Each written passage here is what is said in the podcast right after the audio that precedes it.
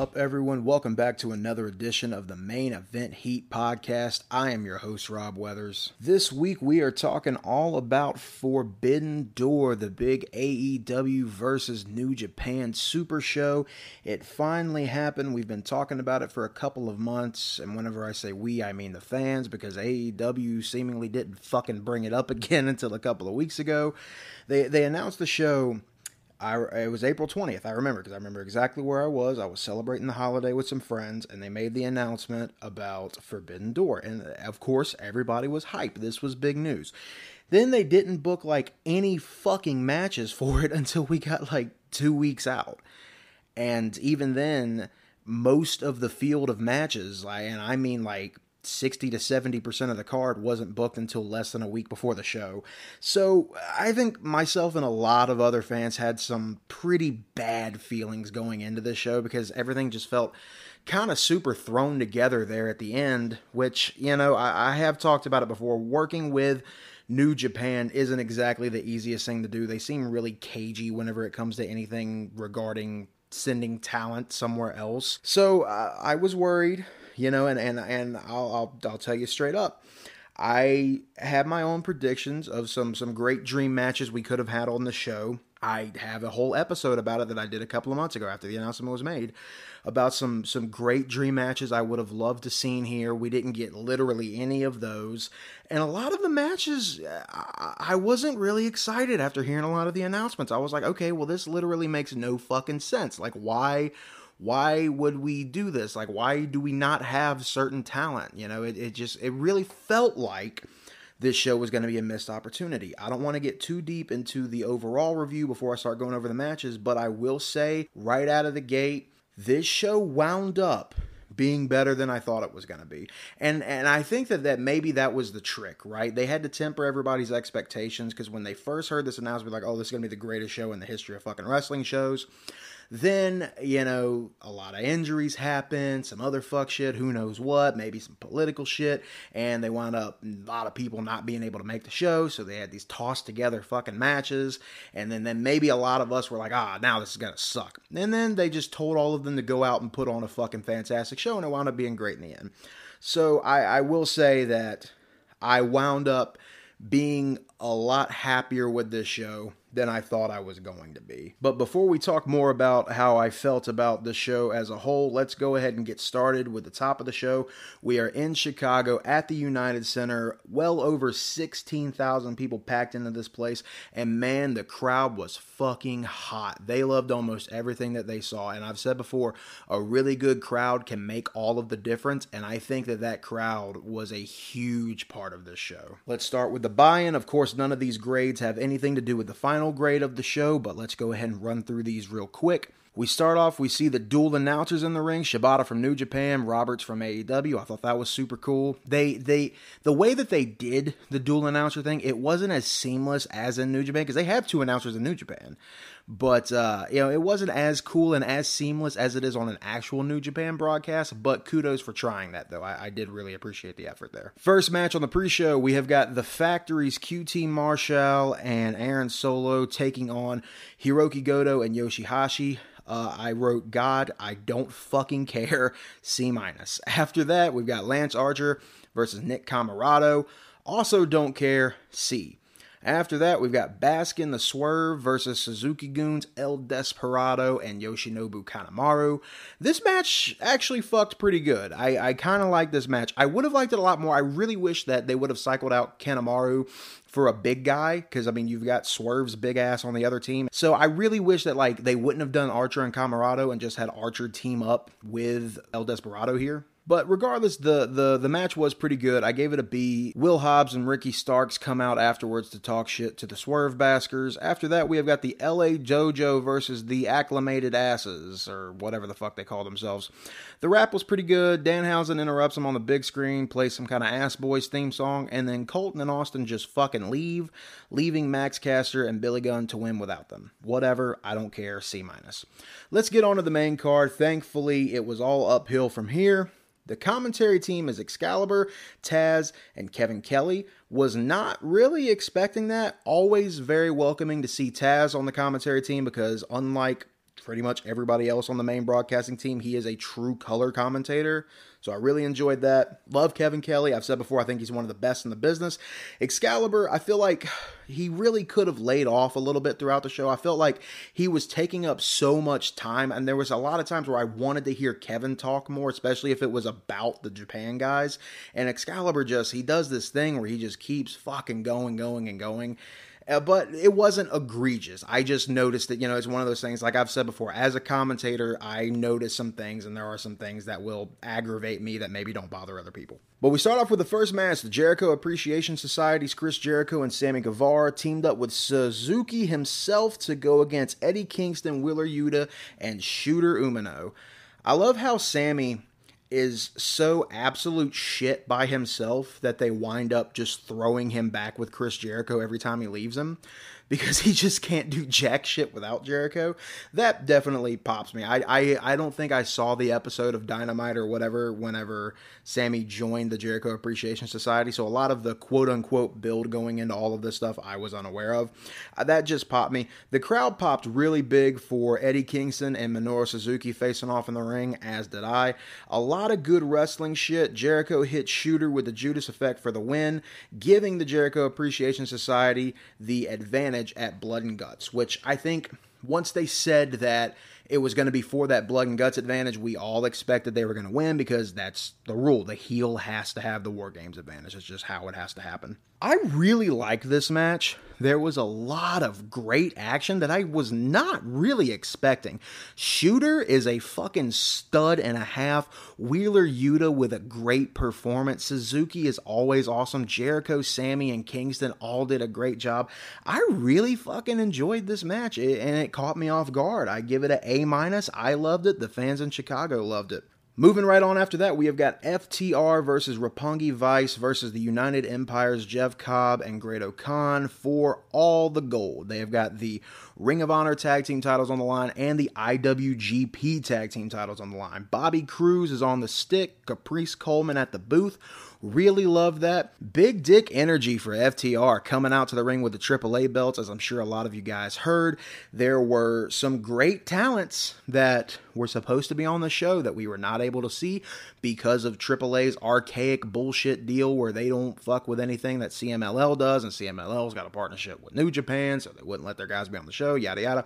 Fucking stupid, but I love that FTR came out with those AAA belts regardless. They don't give a flying fuck. Dax gets pulled out of the match early. Commentary said that he separated his shoulder. Dude comes back out to the ring taped up like a fucking soldier.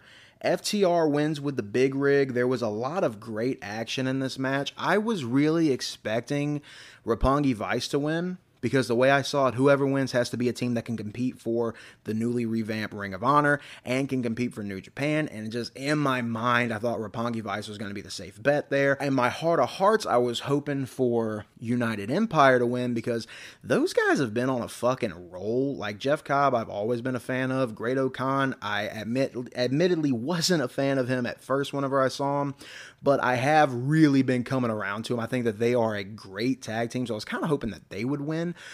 But man, I am so pleasantly surprised that they pulled the trigger on FTR here. FTR has been making a case recently that they are the greatest tag team in all of professional wrestling, and boy, it is hard to fucking doubt that at this point. Absolutely amazing showing by those guys, just like fucking every showing that they've had. I know Dax Harwood has been going out of his way to put on banger after banger single match in AEW right now.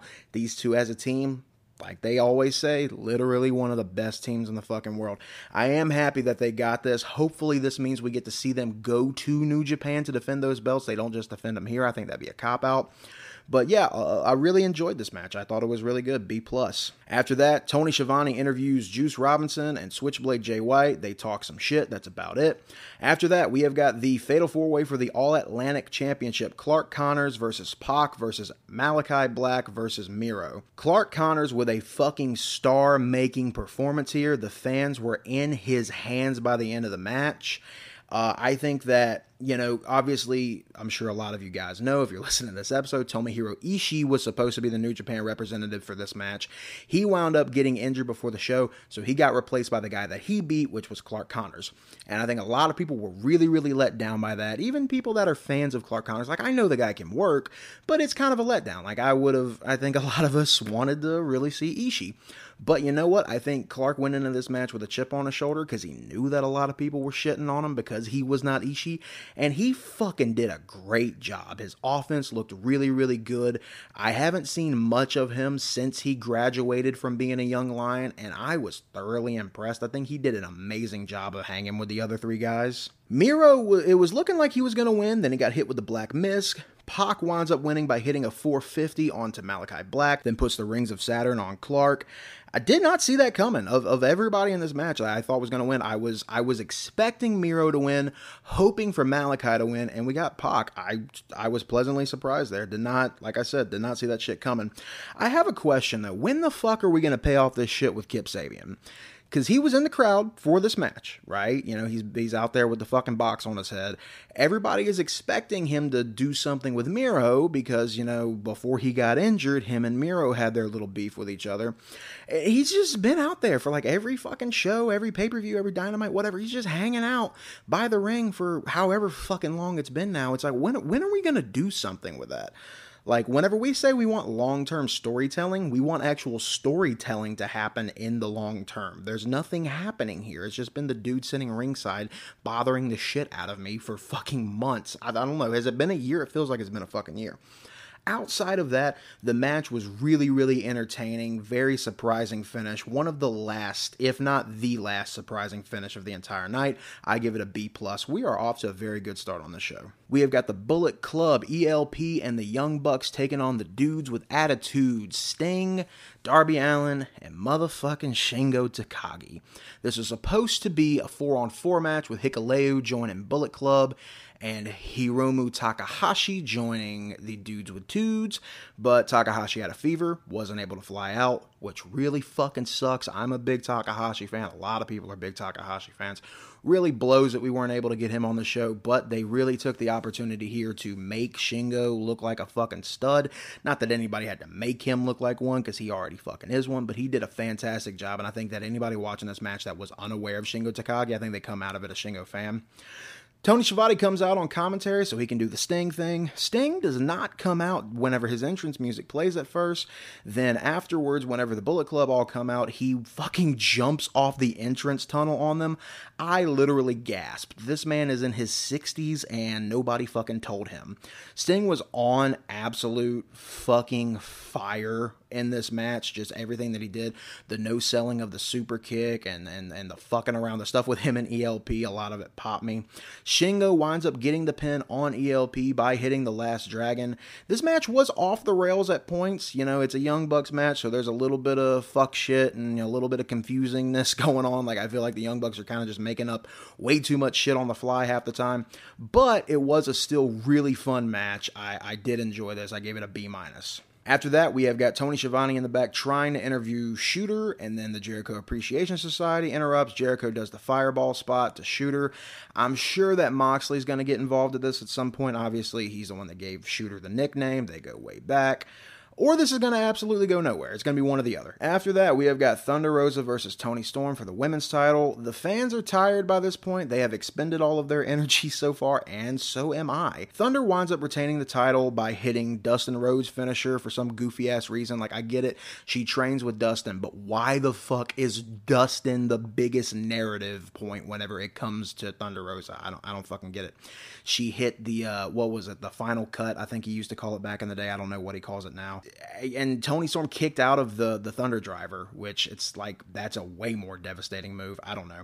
I feel like if the match went on sooner on the card, more people would have liked it. I might have liked it, but I had a really, really hard time staying invested in it. Thunder Rosa matches just don't hit for me like they used to. I don't know what it is. I've got, I've got some theories as to why I don't enjoy Thunder Rosa matches as much as I used to, but I don't really want to get into those right here. It wasn't necessarily a bad match but compared to everything else on this card, it wasn't great. I gave it a C plus. After that, we have got Will Ospreay versus Orange Cassidy for the IWGP United States Championship. JR comes out on commentary, was really confused by this because I know that he's not a fan of, of the goofy side of pro wrestling, and we all knew this was going to be a goofy fucking match, so kind of blew my mind that JR came out for this. Winds up staying out for the rest of the show, which I, once again, thought was weird. Like, why did we decide JR only needed to work a few matches?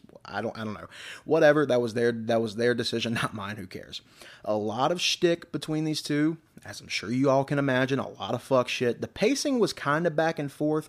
There was some really cool shit for a couple of minutes, then it drags for a little bit, then they go to a next set of cool spots, then it drags for a little bit. It was it was a lot of over the top selling from both of them. Like it was, it, it, for me, it felt like it was Hogan versus HBK, but on purpose at points. Because like like Will Ospreay's fucking selling was just ends. It was absolutely Shawn Michaels levels of selling at points. But yeah, the the pacing was really really weird. But when it was on, it was good. Will picks up the win with the Stormbreaker after a crazy ass finishing sequence. I give the match as a whole a B minus. Afterwards, Aussie Open gets in the ring and tries to hit the fidget spinner on Orange Cassidy. Roppongi Vice comes out to make the save, and then fucking Shibata's music starts playing, and Katsuyori Shibata comes out, which was absolutely fucking wild. Scares off Will Ospreay. He has a little thing with Orange Cassidy in the ring. I don't give a flying fuck about any of that. I don't give a flying fuck what happens with with Ospreay or Cassidy in the future. It's just always so cool getting to see Shibata. He's got one of the best entrance songs in the game, and I'm I'm such a huge fucking fan of his. After that, Zack Sabre Jr. comes out. He is going to be going against the newly appointed member of the Blackpool Combat Club since Bryan Danielson could not compete in this match. And it wound up being who a lot of us thought it was going to be Claudio Castagnoli, the former Cesaro. I was satisfied with this, very satisfied with this. To me, I think whenever they announced that this was going to be a thing and that we were going to get a new member of the Blackpool Combat Club and it was going to be another technical wrestler going against ZSJ, I think I immediately, my mind went to Jonathan Gresham, which I thought was going to be a cop out, but I also know that, like, when in doubt, you need a technical wrestler. Jonathan will do it. But I think for myself, I was, I was like, you know what, there's three guys. If it's either Claudio, Timothy Thatcher or Biff Busick, I'll be very happy with either one of those guys. We got Claudio, very satisfied. The fans in Chicago, of course, loved it. Great match between these two. Claudio got a lot of his good shit in. He wins with an underhook power bomb. I think they called it the Ricola bomb. I didn't know we could name fucking finishers after cough drops. Uh, whenever I do get in the ring, I want you guys to be on the lookout for the Hall's cutter for sure. Big man was an absolute stud here. Claudio looked like he, he's he hasn't lost any single step since he's been in the WWE. I know that he was one of those guys that we all knew could put on these fucking banger matches, but just never really got the opportunity to. It was only whenever they would put him on, on like pre show matches or something, you know, stuff that doesn't get heavily produced by people, he would go in and really get some of his cool shit off. But I, I think he's going to do great here in AEW. I really look forward to seeing, especially him being in the Blackpool Combat Club. He's got that built in beef in the past with Regal because if I'm not mistaken, he was Regal's retirement match. That's kind of been the case with everybody in Blackpool Combat Club with the exception of Wheeler Yuta. They all have a checkered past with Regal. Only issue that I have with this match is that it ran really long. Like there was points where I was like, we could have fucking cut this short, guys. Like this this happened to take up a lot of time. Other than that, I really enjoyed it. Now we just need to call Chris Hero and give me a King of Pro Wrestling tag team reunion real fucking quick. I just want that for like 2 months, go into a pay-per-view, have one big Kings of Pro Wrestling tag team match and then Hero can go back doing whatever the fuck he's doing. I really enjoyed the match though. I gave it a B. After that, we have got Jay White versus Okada versus Hangman Page versus Adam Cole for the IWGP title really fucking disappointed that Red Shoes Unno was not the referee for this, and they've got Rick Knox's goofy ass out there. When Switchblade was coming out to the ring, he's of course got V5 across his waist. He is the IWGP champion. My wife said that V5 was a pretty belt. And if she would have said that shit sober without a few glasses of wine in her, I would have been on the phone with a divorce lawyer. But I'm hoping that since then she has come to her senses because V5 is not what I would call a pretty belt. You guys know my opinions on it. The finish was kind of weird for this match. Uh, Adam Cole is kind of just laying in the corner while Switchblade hits a Blade Runner on Kazuchika Okada, throws him out of the ring, pulls Adam Cole closer, pins him, and then that's it at the time I'm watching it really fucking confused. I did hear this morning that apparently it sounds like Cole got a concussion during that match, so the match got cut a little bit short. They had to retcon the finish. Uh, look, I have seen this shit happen in front of me. I've seen guys get seriously rocked in the ring and they've got to do what they can to try to salvage the finish as best they can. So if that is the case, if, if Cole really did get hurt, you know, I hope he's all right. I hope everything's going to be good because that shit is really scary. But you know, the match the match wasn't bad. It was it was all over the fucking place. You know, it was a fatal four way. Those tend to be that way. But it's a lot of great wrestling. We got to see Okada. Absolutely love him. Switchblade is is having the run of his fucking career right now. I think that those two New Japan guys really shined in this match. I gave it a B minus. After that, we have got the main event for the evening. Jon Moxley versus Hiroshi Tanahashi for the AEW interim title. I do not like interim titles whatso fucking ever. But for whatever reason, Tony Khan is a CM Punk dick rider and doesn't want to take the belt off of him. So here we are. Mox teases us at the beginning whenever he's making his entrance with the Death Rider intro, which was the the song that he used in New Japan, but then after the intro guitar solo plays, fucking stupid ass wild thing starts playing. We've been over this. He needs to get rid of the song. It doesn't fit him. Tanahashi comes out for his entrance, almost walked around the tunnel instead of walking through it. That shit fucking popped me. Tanahashi's a national treasure. We need to protect him at all costs. I wound up going to the bathroom for the first half of this match because it's been a long show. Absolutely had to get done. Uh, I did, of course, like I always say, I did go back and watch some highlights, so I, I, I did catch the rest of the match to make sure I gave it an appropriate grade. They did nothing wrong, right? Like the match was was was well done. I think Moxley and Tanahashi do work very well together. I am a fan of both of these guys individually. I just in in this title picture I don't know. I just didn't really want to see either one of them in it. I really did not like how they handled putting Moxley in this. Like, even though he was fourth in the rankings, they were like, hey, we're going to have somebody win a battle royal, and then later in the same night, that guy's got to go against Moxley, which we're basically just telling you Moxley's going to win because, unlike the other guy, he doesn't have to work a match at the top of the show.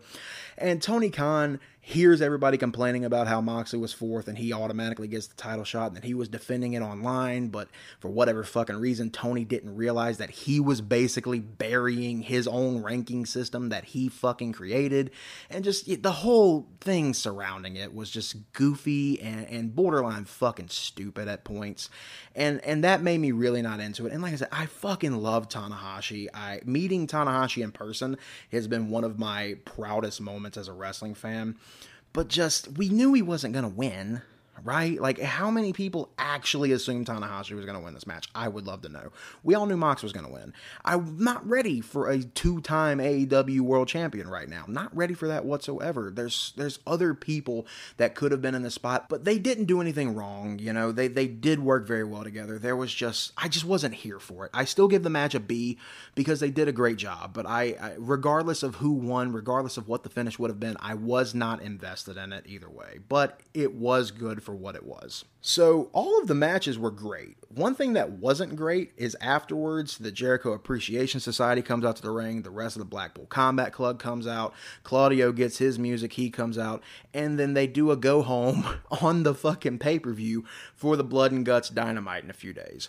How many times have you guys, as wrestling fans, seen a wrestling promotion do a go home on their pay per view for the upcoming weekly TV show because I don't think I've ever seen it. I think that was dumb.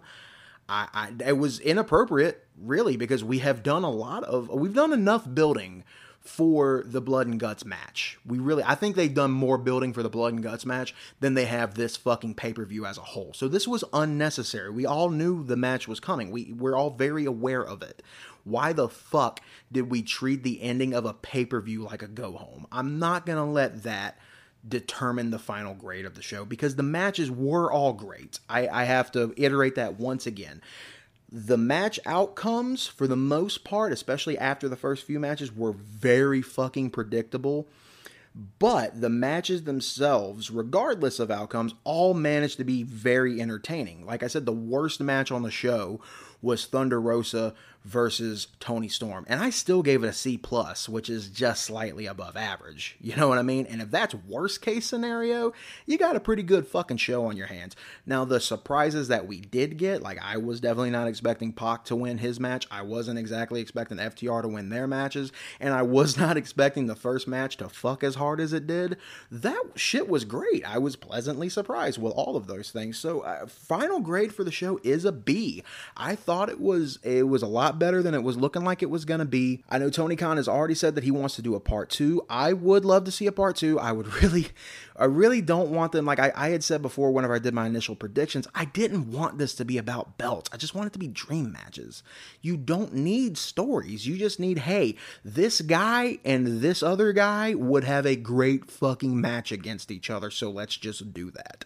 And that's what it looked like we were going to get with Bryan Danielson and Zack Sabre Jr. We wound up getting Zack versus Claudio, which guess what? Great fucking match. There, there, the cons that I feel like there are, the issues that I had with this show, in no way, shape, or form overshadow just how good the actual match quality was.